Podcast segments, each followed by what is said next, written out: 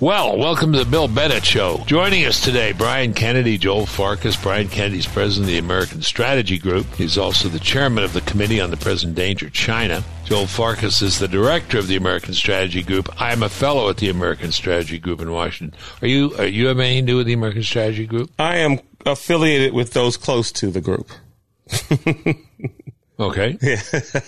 Sounds like Washington talk. Right. I'm a consultant. right. But first, a few things I would like to discuss. Claude, I, I just would like people to listen to Joel and Brian and write us their views on what they say. Uh, both very strong, both very critical mm-hmm. of what's going on. I understand that. I don't go with some of it, as you'll see. Right. But, you know, it's very persuasive, and they're very smart guys. But, uh, you know, trust the American people. We trust our listeners would like to hear what they have to say. Yeah. Please yeah, no, absolutely. Want to hear what they have to say. Uh, Bill Bennett podcast at gmail.com on this conversation. Also, continue to send uh, emails uh, with the Wade Eyerly conversation uh, as mm-hmm, well. That mm-hmm. was a very good talk. And then also the governor, Governor Bill Lee from Tennessee. We had a, a, yeah. a bunch of great shows lined up and would love to get some feedback, you know, on all of them. On all of them. Mm-hmm. On all of them. Uh, I have a brief comment on football. Georgia looks overwhelming to me in mm-hmm. college. I don't know. Mm-hmm. Buffalo looks overwhelming to me in the NFL. Yes, sir. Yeah. But we shall see. We shall see. It's a long season. Long season. Comments on that are welcome as well. Exactly. Yes. Yes. Thank you. Thank you, Claude. If you're like me, you're growing more and more concerned about the future. Inflation is at its highest level in 40 years. Interest rates are skyrocketing. And market experts like Jamie Dimon, CEO of JP Morgan, not only predicted a recession, but they're using terms like economic hurricane and unprecedented. If you want to protect your future, call the precious metal dealers at American Hartford Gold. They can show you how to protect your savings and retirement accounts by diversifying your portfolio with physical gold and silver. All it takes to get started is a short phone call, and they'll have physical gold and silver delivered right to your door or inside your IRA or 401k. They make it easy. They are the highest rated firm in the country with an A plus rating from the Better Business Bureau, the BBB, and thousands of satisfied clients.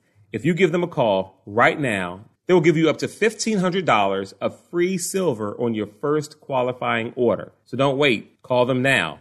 Call 855 761 3008. That's 855 761 3008 or text Bennett, B E N N E T T, Bennett to 998899. Again, that's 855 761 3008 or text Bennett to 998899. Let's welcome Brian Kennedy and Joel Farkas to the show. All right, gentlemen, here we go. Um, much anticipated. The audience loves these discussions. And one of the things uh, that I often do is not tell these two smart dudes what we're going to talk about. They know we're going to talk about the state of the world, the economy, risks, existential threats to America, but always a couple of surprise questions. Uh, let me hit you with um, with one from uh, this morning. Uh, readiness. Um, I know the readiness point has been made by Brian many times about our military readiness in terms of a capability to protect our country, a missile defense capability. But I saw this morning testimony by a defense official saying that uh, we may be 130,000 short in our military. I've been trying to look to confirm that number. I can't find it. Uh, but anyway, everyone agrees that we're very short on, on, military personnel. And I saw that they asked Tom Cotton, Senator Cotton, why the, there was this uh, shortage. He pointed to a few things, but I'd like to ask you guys, why do you think we're not seeing uh, young people signing up for the military? Joel? Um, it's a combination of young people not signing up for it, but um, the military isn't really interested. They just don't believe, at least with our current administration and many people in Congress that it's even an important thing to pay attention to. They'd rather forgive student loans than uh, defend the country. Yeah, I think that's a that's a, a very good answer, Joel. I, I think another way of thinking about this is that Americans, especially young men and women who join our military, want to know that they're fighting for something. And today they don't know what they'd be fighting for. They saw the pullout from Afghanistan in the first year of the Biden administration, and they had to have been disturbed by that, that that seemed nonsensical and badly done, and Americans died. And the only response from the Biden administration was to drone a house full of children. And no one in the administration uh, took any responsibility for having killed a family in Afghanistan just as a way of making themselves look tough given their, their bailout of Afghanistan. And so Americans look at the leader of the country and they wonder whether or not this is a country that, uh, or a military anyway, that they want to be part of. And if you combine that with the vaccine mandates, it's, it's not surprising at all that we're far below the recruitment uh, uh, standards that we need. One of those uh, articles I read had the numbers of people who left because of the forced vaccination to be exactly the number that they cited as the number short. And, and, then we, you know, along with the debt forgiveness for college education, I mean, we have promoted uh, our kids in the United States going to college and basically spending most of their formative years in their 20s getting an undergraduate degree and a graduate degree. And by the time they're actually starting to work and do something, they're in their late 20s maybe 30 years old, depending on how far they go along. So we, we've now developed a country where people are not really doing jobs and doing work of consequence other than studying and delaying their time. And then we have an aging population because they're also not having, younger kids are not having uh, uh, kids and families as quickly or as much as we used to. And this is a classic example of why a country declines because of an aging population and the youth not engaging in other things um, uh, earlier and more substantial. And the military yeah. is, a, is a symptom of is, is one symptom of that that kind of uh, policy. Let me tell you a story. I may have told you this story. I told the audience this story before, but our younger son, uh, when he graduated from Princeton, uh, joined the Marines at graduation, all the parents were around talking about what their kids were going to be doing. And we said, uh, Joe's going to be joining the Marines. And uh, a lot of parents said, oh, gosh, what happened? Gee, I'm sorry. Um, gee, really? Um, why would he do that after this wonderful education? Well, he wanted to do it. He had other options. But it was kind of like, you know, why wasn't he going to a, uh, you know, a, uh, a glass enclosed, uh, you know, six by six foot office in Wall Street with the rest of the guys, instead uh, deciding to join his uh, serve his country. We went to his uh, eating club afterwards, which was getting very raucous as a graduation party. We're in the backyard, and two Marines, two Hispanic uh, young guys, uh, came up to swear him in. Uh, they wanted to do it right there on campus, and unfurled the flag, and Mrs. Bennett, of course, brought her own flag. She wanted to be sure we had two flags. and he took the oath, and he, some of the raucous partying stopped, and they looked over and thought, what, what's that? And I, I was never prouder of him. Um, he was entering a, you know, place where he exists to to live to live or perhaps to die for other people. But um, if the attitude of parents is like that, that tells you something about the culture and how the culture and adults value the military and um, at least some adults. We've run into that. We've run into that before, as if this were some kind of uh, confession of failure to get the right job in, on, on Wall Street. Um, he he wasn't upset by what people were saying, but we were. And uh, you know, and I cha- I challenged a few people, but, but I, I guess just to come back to what you guys are saying, you know, we had the big movement to def- defund the police, We've had a lot of unpleasant, nasty things said about the military. We've had a lot of unpleasant, nasty things done to the military. Uh, Tom Cotton on TV was talking about political correctness and wokeness. He said people don't want to, you know, they don't sign up for the military in order to become woke but that's what they're hearing. Um, plus, this uh, forced vaccination that uh, that Brian mentioned. But I, I, think it's just you know the fact that in the culture that you know no honor uh, or is paid uh, in, in, lots of parts of the culture. And the culture that's military families, it's very strong, but that. That's dwindling and becomes a smaller and smaller percentage, and the number of people who have served uh, in uniform each year uh, gets smaller and and that makes a difference. I've been talking too long. I'm supposed to be interviewing you guys.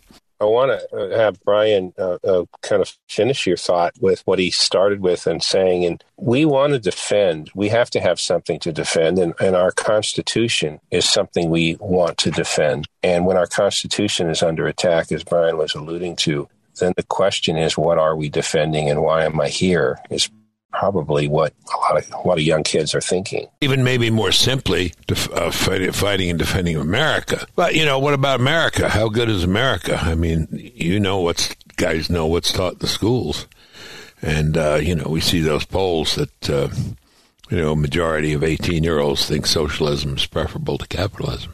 Brian? Yeah, no, I think I think that's right, and and I think the wokeness is a big deal. You know, you look at you look at this mad rush towards tran- transgenderism in our society, and the fact that that extends to the military, and that you have an admiral who's transgendered as part of our health system. I'm not sure why our health system needs an admiral exactly, but you know, people look at those things. They're signals. They see them on TV, and right. they think. They, they, they think, what kind of country is this? And I, I would not downplay at all the fact that a substantial number of Americans believe the last election was stolen and they think that there's something unjust about their country. And you look at these polls and you see the deep divisions in society and people talk about the possibility of civil war, right? Everyday Americans think that the country may be tending towards civil war. Well, don't be surprised when large numbers of people don't join the military under those circumstances because they're not going to take up arms against their countrymen. And by extension, if I'm right about any of this and Donald Trump won the last election, then of course, if civil war comes, people will be very confused about what side to be on. And those kind of patriotic Americans who are quite likely to have voted for Donald Trump or their families to have voted for Donald Trump, whether they like him or not, they're going to be at odds with an administration that looks to be very woke in its outlook and very incompetent in its performance. So I, am not surprised at all that the numbers are way down. Yeah. Yeah. I mean, we used to associate the joining the military, you know, great pride and a career in the military is a wonderful thing and a thing to admire. And you don't hear that much. You don't hear that much anymore. Yeah, that having been said, I was at the Dodger game a couple nights ago with some of my Claremont colleagues. And at the Dodger game, Los Angeles, you don't think of as a bastion of conservatism in any way. You know, at every Dodger game, they have a a ceremony, I think in the fifth inning, where they salute some member of the military that right. has joined them and they're in uniform. And I can tell you every, and they read off all their accomplishments. It took about two minutes everybody in the stadium is giving them a stand, is giving this uh, woman, a, a, master sergeant, was giving her a standing ovation. And they right. did it in the most genuine, patriotic way possible. And so even though the administration of this country may be left wing and radical, the American people, even in Los Angeles, California, are decent, patriotic, and respecting of military men and women. That's the good news. At least at a baseball game, at least a group that subsection a cut of society that goes to the baseball game. Do those folks who gave the standing ovation uh, encourage their kids to join the military? You go to a baseball game, you're still believing in something deeply mm-hmm. American and, mm-hmm. and, and, and, decent. Mm-hmm. All right. Okay. I mean I, I mean, I, certainly agree that, as I said, there's a, a, section of American society that still believes and honors the military uh, and, and, and is proud uh, of uh, its children when they, uh, when they sign up. But there's the leadership at the top is not, and the cultural signals are, are not. This is a leadership question here. Yeah, that's right. Uh, can, I also say something culturally, just because I know how much you, you're interested in culture, Bill? The most popular novels in America, among the most popular novels in America, are by a guy named Jack Carr. And the first of those novels was turned into a series on Amazon. And the show is called The Terminal List with Chris Pratt and it is the most popular uh, show on television right now. Something like you know 180 million downloads. I mean, it's wildly popular. It's about a Navy SEAL who's been essentially screwed over by his own government and a woke military and a corrupt military leadership. Who you know that the hero though is trying to uh, defend the men who fought with him. Uh, you know, without giving away the story, he's he is fighting for truth, justice, and the American way against a government, his own government, which is corrupt. That is the most popular show on Amazon Prime right now. The most popular novels in America, and so we still want to have as our heroes these kind of military men The problem is their government and everything their government's doing to sell them out. So the American people, or at least a large swath of the American people, believes in the military, uh, believes that the government and the current military leadership is corrupt. I not only think that that's true in the United States, I, I think that feeling about most most people in the world and their countries, it's a similar feeling.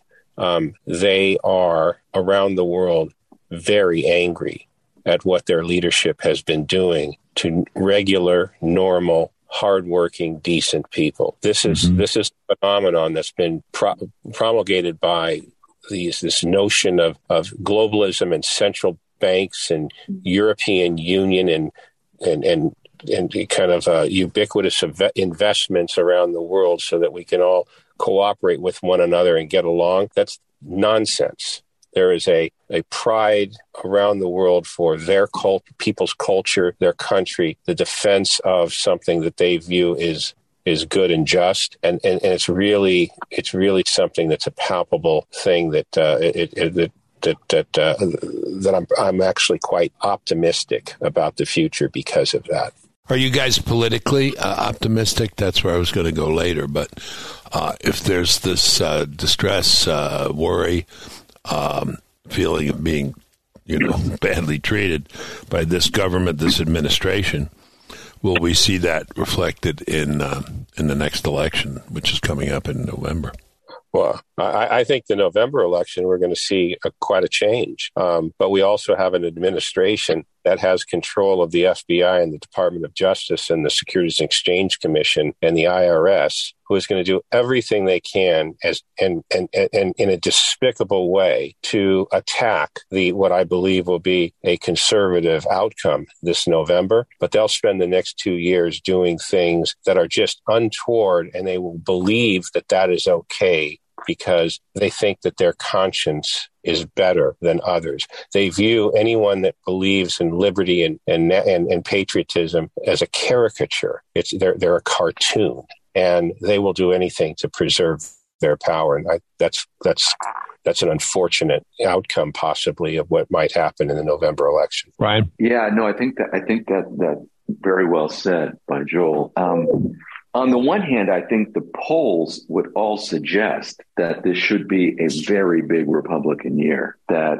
Americans are looking at the economy, they're looking at the culture, they're looking at their own lives, and they're not seeing the kind of leadership, you know, presidential administration that was what they bargained for. I mean, even if you believe Joe Biden won the last election because he got more votes and everything was on the up and up, he ran on the premise that he was going to bring a kind of normalcy, stability, kind of a moderate, democratic, centrist kind of approach to things. Now that that was sort of the media narrative. In reality, when you actually hear what he said, he was really essentially promoting the Green New Deal and a kind of a very radical kind of approach to government. But the media narrative was you're getting back to the non-chaotic Donald Trump. You're, get, you're getting rid of that world and you're coming back to sort of a normal centrist kind of government. Well, the last two years has been anything but that. There's been inflation. There was Afghanistan. There is, as,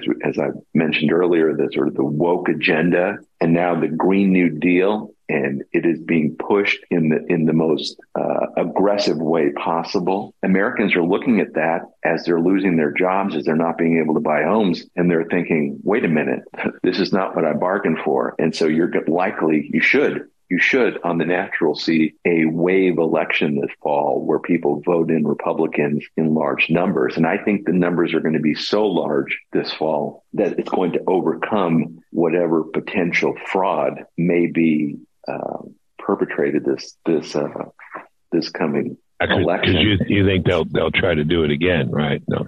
Well, you're, unfortunately, you're... We, unfortunately, we've not done anything to correct our you know election system, and it's as vulnerable as it was last time. Perhaps more so. You're going to see the ubiquitous use of mail-in ballot in many states, and the ability to have fraud is going to be there. If, if there's any ray of hope, it's that there is a lot of scrutiny now being brought to bear on the election system. You saw that with Governor Youngkin in Virginia, and I think you're going to yep. see it in places all around the country. I was in a three hour meeting yesterday with people going over how to, how to beat the fraud, as it were. And even though it's not, it's not absolutely guaranteed, there are going to be a lot of people this time trying to make sure that the election is not stolen. So the combination of that plus what you think will be an overwhelming uh, vote of non-support for this administration will will yeah yeah day. Yeah. Okay. Yes, and also and also to Joel's point about like the FBI and the potential corruption, you're seeing all sorts of FBI whistleblowers coming out now talking about the politicization of the FBI and of government. And that's going to build on itself. It's going to build on itself in part because real men and women who are serving their country are seeing the corruption firsthand and going to Congress and, you know, reporting this to, to higher authorities. And I think a lot of sensible people see that the Democrats are going to lose power and they want to be in front of that and don't want to be, you know, they, they want to be on the winning side of this. And so I right now am optimistic. Okay, I, have seen one or two. You say increasing number. I've, I've missed that, but an idea of. Gra- Grass, Grassley's had twenty alone that he's willing to report publicly. Okay, good. All right, Sen- I'll Sen- look into Sen- that. Senator I'll Grassley, look. and I'd recommend this uh, report by Miranda Devine in the New York Post about this uh, this FBI agent in Florida who came forward, uh, decorated you know, 37 year old member of uh, FBI and FBI SWAT down in Florida who didn't even vote for Donald Trump, he says publicly, but just saw the politicization and going after everyday Americans who were part of, you know, who had been in Washington for January 6th and doing the kind of things that just, it didn't make sense to him. And he was a, he wanted to register as a conscientious objector and not be kicking in people's doors to arrest him. And eventually that drove him out of the FBI and, and uh, had him go public.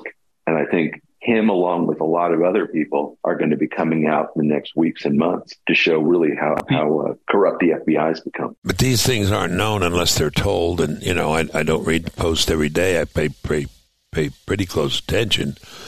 But I mean, if you don't tell the story, if you don't tell the story in the mainstream media, a lot of people aren't going to know it. I mean, I didn't know there were 20 people on the Grassley list. Maybe that's my fault, but I'm, I'm, I'm telling you, I think the most the average voters in this country don't know that. You think that's right, Joel? Well, you have to you, you have to tell the story, but um, part of the reason why in November I, I agree with Brian that the, the Republicans will have a, a, a, massive victory.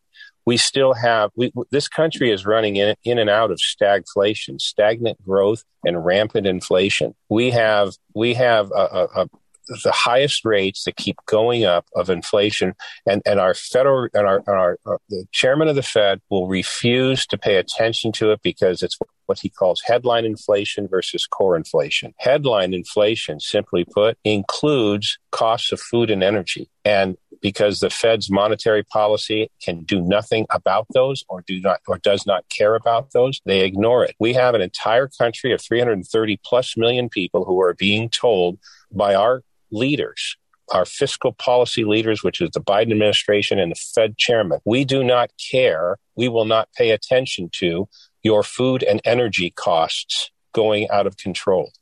That is that story is not told either, but we have a whole bunch of people that are going to vote in November that live it every day. And that's that's why I, I think that yes, it's important to tell the story, but we're now in such a such a crisis and such such complete ignorance of what regular normal human beings care about I think regardless of what the Republicans do or don't do, they'll do very well. And to add to that, the the the the, the strategy of the Biden administration and, and the Federal Reserve to actually fix the inflation Joel's talking about, to the extent that they do have a strategy, it is to somehow engage in a kind of demand destruction to where people are going to lose their jobs and not be able to afford things and the combination of that is supposed to make inflation better.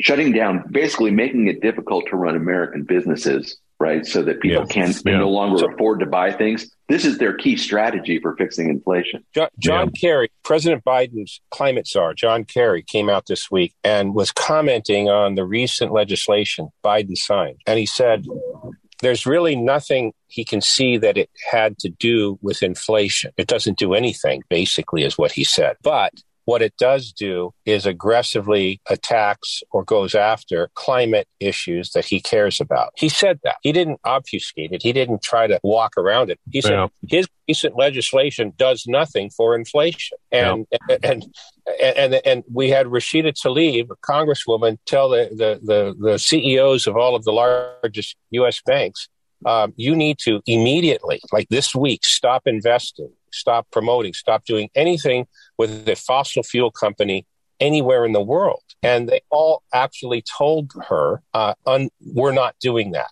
That will, that is the, the death knell, or some, they use some sort of phrase. That, that, that is the, basically, uh, you know, the death knell for American economy and American citizens, American business. But that's good. I didn't know they had that kind of gu- guts. Uh, rare. It's rare. Okay. But- yeah. They said it. Well, good, good, good. Um, what? By the way, just I'm curious. Uh, you know, this is a area I really don't know much about. What should the Fed be doing? Should it have been raised by 75 basis points or not, or more, or, or not, or Well, so here, uh, um, um, what should, so great question, Bill, of, of, of your 10, 100,000 great questions you've asked. Um, to say what Brian said, the Fed actually believes uh, food and energy costs are not contributors to inflation. They believe what Brian just said that rising labor costs are the primary source of the inflationary environment. So what they are trying to do is destroy demand and reduce employment, which will then reduce when you destroy the demand, you destroy the business and you, and you attack the, the, the, the rising um, wages and, and you and you attack employment. That's what the Fed is doing, and they and so they're now only all, all also telling Americans, uh, you are the cause. You, your employment and your wages are the cause of the problems in the United States. I, I really can't even believe that Americans be- believe this stuff or listen to it. But what should so your question was what should they be doing? Everything opposite of what they are doing. They What should they be should- lo- lowering interest rates. Well, they shouldn't be right raising them just to kill demand. This is this killing of demand is not going to re- is not going to reduce inflation. It's going to destroy the GDP, which is why you end up with stagflation, stagnant growth, rising inflation. It is it is what Jimmy Carter's administration did in the late 70s. It's identical. What the Fed should be doing is coming up with an orderly plan to dissolve itself. I I don't disagree. It would be better if they absolutely just shut up and didn't do anything and went home, went on vacation. uh, but Indefinitely. All right, but but before doing that, should they have dropped it by 25 points or 50 or 300? It, it, the rising and falling of interest rates are irrelevant to inflation. It, it Okay. is. It is. It's. It's. When I say irrelevant, maybe that's too extreme. It's by their by the Fed's own admission. Ra- interest rates deal with monetary policy alone. They don't deal with fiscal issues, and they don't deal with food and energy costs. You need other thi- you you need the federal government to do what they can to reduce food and energy costs and the simple way is produce more of it produce right. more energy Okay. you will Okay. you will reduce the price and the simple reduction of the price of energy whether it's oil or natural gas or the liquids or the or the polyethylene and polypropylene created by the refining of oil which is in every single electric vehicle every single electric vehicle uses polyethylene and polypropylene to build that car every single electric vehicle plugs into an outlet which is powered by natural gas or some other source of a fossil fuel. That's how you would reduce inflation.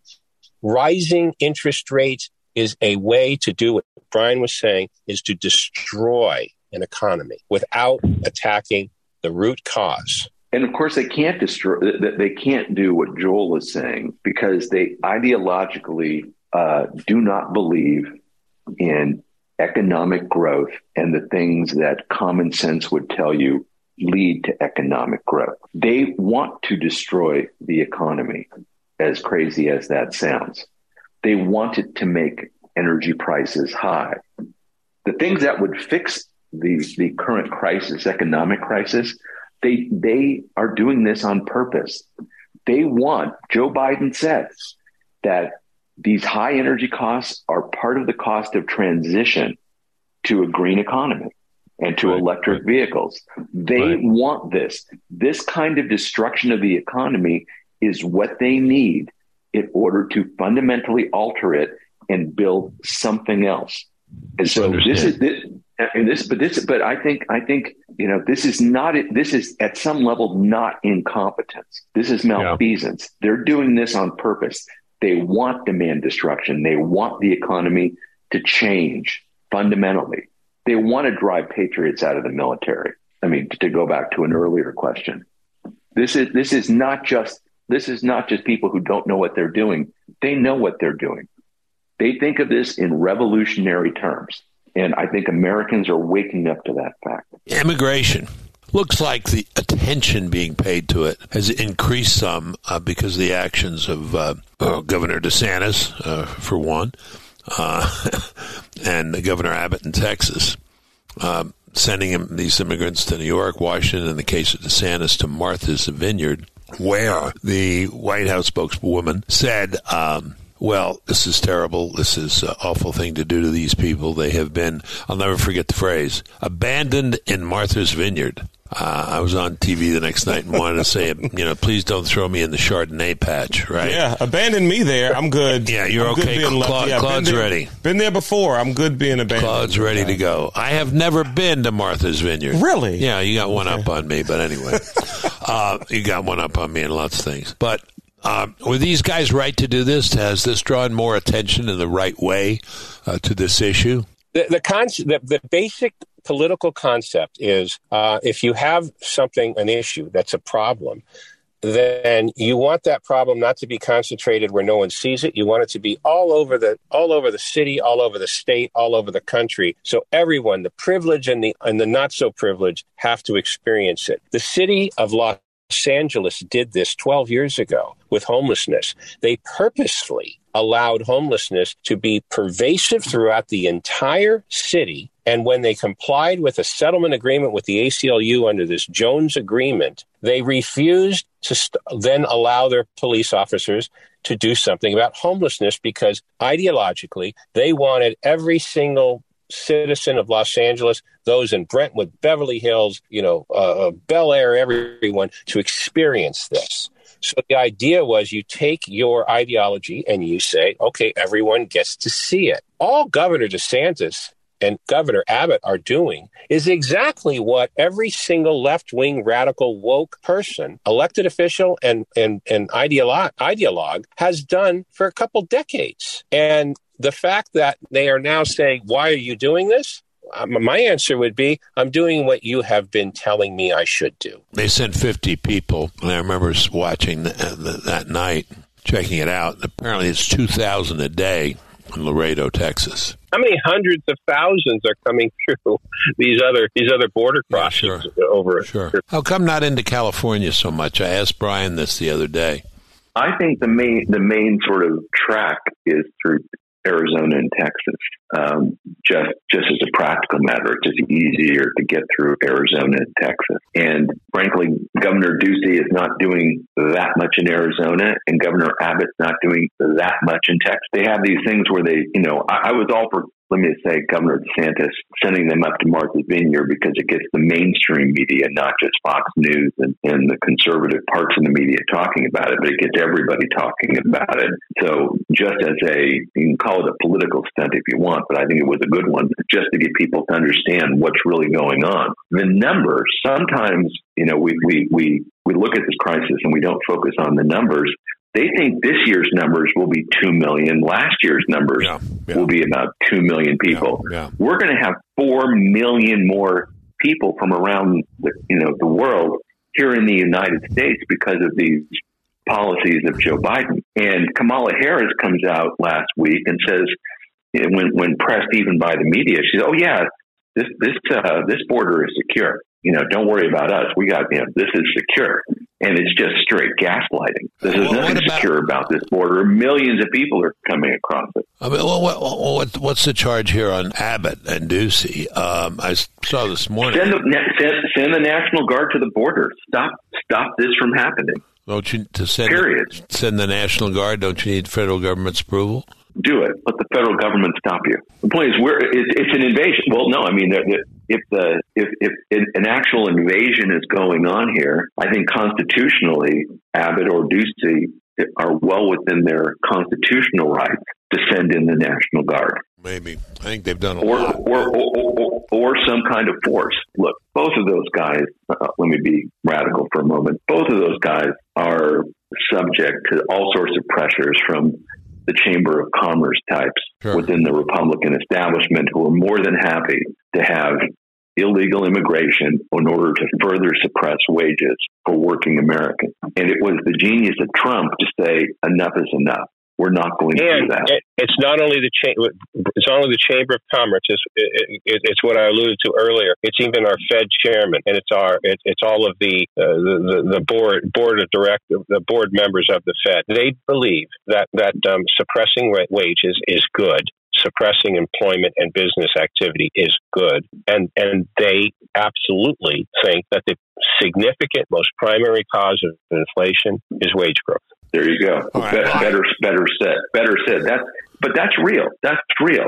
And so when we act like Republicans By the way, it, are all it's on not board only to fix this, they're not. Right. it's not only real, as you know, they say it. They're not even they're not even Well, hiding. They yeah. publicly say it. I think I think they're all in for this. They're all in On this this, policy. I think the uh, the administration's p- uh, political calculus is see who see which Republican we can indict. I think that would be their preference. Okay, so see if you can indict DeSantis or, or Abbott or Ducey or somebody. You also have look the most one of the most popular Republicans in America right now, other than Donald Trump and Ron DeSantis, is Kari Lake running for governor of Arizona. I'm going Uh-huh. to be seeing I'm going to be seeing her on Sunday, and she what's her what's her basic uh, agenda? She's going to fin- she's going to finish the wall using state money, and she's going to send the National Guard and make sure that this invasion stops because it's an invasion, and her job will be to protect the people of Arizona. Well, that's a winning message, and she's winning in the polls. Well, uh, uh, yeah, no, I understand, and I've uh, I've seen the message. Um, come back to the National Guard question. I don't know she gives that direction whether uh, that's an order that has to be followed without federal approval, but we'll see. Um, I certainly I certainly know what she's talking about, and I certainly know the response and how strong and how positive um, it is. Um, uh, is this? Uh, I mean, is is this, is the answer to this the the reason they support this uh, really an economic answer, or is it about destroying American identity, not giving a damn about the border sovereignty? Uh, the reason that the Biden administration won't budge. Uh, what, what- what's good about this in their view? Uh, do we do we say the narrow interpretation, which is, you know, these will be more Democrat votes in the future? Yeah, power, that it? top power and votes. Yeah, I think I think it's a combination of power, votes, and it's not so much that illegal immigration is good; it's that America is bad, and illegal immigration is a very useful tool to make sure that the the all these Americans are put in their place, and so these new people will be able to vote and displace them, and you know, again, I, I hate to sound like it's a communist revolution, but it's a communist revolution. And the people who are in charge of our government today are not behaving in a way that defends the American Republic. I certainly agree that they're not. I certainly agree that they're not. Let, what about uh, let's go overseas for you know for five minutes here. Uh, saber rattling by Putin. I don't know if if these losses that are reported uh, are real. Uh, reports of morale down in my Russian troops, so he's going to send a lot more troops, empty the Russian jails, send them to the line, and now we're getting the media reporting that he has said don't rule anything out. So then this whole question of tactical nuclear weapons uh, arise. Do you think he's using this just as a threat, or does he mean it? I, I, would say he. I, I would say he. Uh, he does mean it. I think the losses were real in all the briefings I've been getting, the uh, the Russian military has not performed as expected, and the ability of the Ukrainians with these limited American arms, the HIMARS and what have you, to inflict damage on on Russian forces has been pretty profound. And we, we've learned something through all this about the Russians' ability to project power one might argue that they've not put their best forces at risk in this endeavor. And in that, uh, they've suffered some real setbacks here. And, you know, I think Putin is a, is a dictator and can maneuver his way around some of these things. But, uh, given the current incompetence of his military, yes, he could use tactical nuclear weapons against the Ukrainians, but it appears he doesn't have the military forces to then take advantage of those nuclear strikes. You can. You he can, knows that. Well, look, he he could he could make you know look he can make all sorts of misjudgments. I think his short term strategy, and Joel knows far more about this. Putin's short term strategy is to, in his own words, to to freeze out Eastern and Western Europe and make them suffer for having done what they've done. I want. I did want to ask Joel about that. Um, comment on the on the on the tactical nuclear weapons, Joel, but also, uh, you're I think you're you're talking to us from Europe. Uh, are we going to see a, a, a, freeze out of the of the NATO countries? Yes, we are. We're we're, we're going to you know we have some uh, some some countries. Uh, I think Finland talking about joining NATO. Uh, Russia doesn't like that. Um, they control the natural gas supplies, not through the Nord Stream two pipeline, the Nord Stream one pipeline. They control those those uh, those supplies. They're they have been reducing them they've been reducing them under the guise of well we have operational maintenance that we have to do so we can't right um, right right can't uh, do you know supply so they have all these sorts of things and then you know as to what he will do i mean it's pretty clear that if it doesn't matter if you're uh, if you're a very wealthy businessman or an oligarch or whatever it is you are in his country if you speak out against whatever he's doing whether there's misjudgments or not if you speak out you end up being, um, you know, jumping out of a window because you're yeah. very depressed. Yeah. Yeah, yeah. My wife was talking about this, last night about four or five of these uh, guys who's wealthy Russians, oligarchs, who spoken out, and you know, one died of poison, one got hit, hit by a car, one quote jumped out of a window on the sixth floor. Yeah, so well, it's, not, it's, it's not it's, it's not it's not a relevant conversation as to whether he makes misjudgments or not. It's um um, he's going to do he's in charge. He's going to do what he's going to do. And if you if you oppose him it's quite clear what the future lies what holds for you. What happens when you freeze out europe? I mean uh, what will what will Europeans do? How long will this last? Well, it's, it's so it's been lasting a couple decades right now. so how long uh-huh. can it uh-huh. last? It can it can go on because what is the, the what is the answer to having a supply cut off, um, produce more and get more supplies. If you have political opposition basically saying every single financing investment company in the world is precluded from providing capital to do that, um, you're going to literally watch the decimation of an entire um, uh, region, um, a series of countries. What are they going to do? They're going to do what they've been doing. Nothing paying more, telling everybody this is the cost of transitioning. So what will they do? They're just going to, the prices are going to keep going up. They're going to do nothing. They're not going to supply any new sources of supply of any consequence. And they're going to tell their populations this is the cost of transitioning to green energy. Oh, man. Wow. That's bad news. Uh, that's bad news. Four times now, apparently.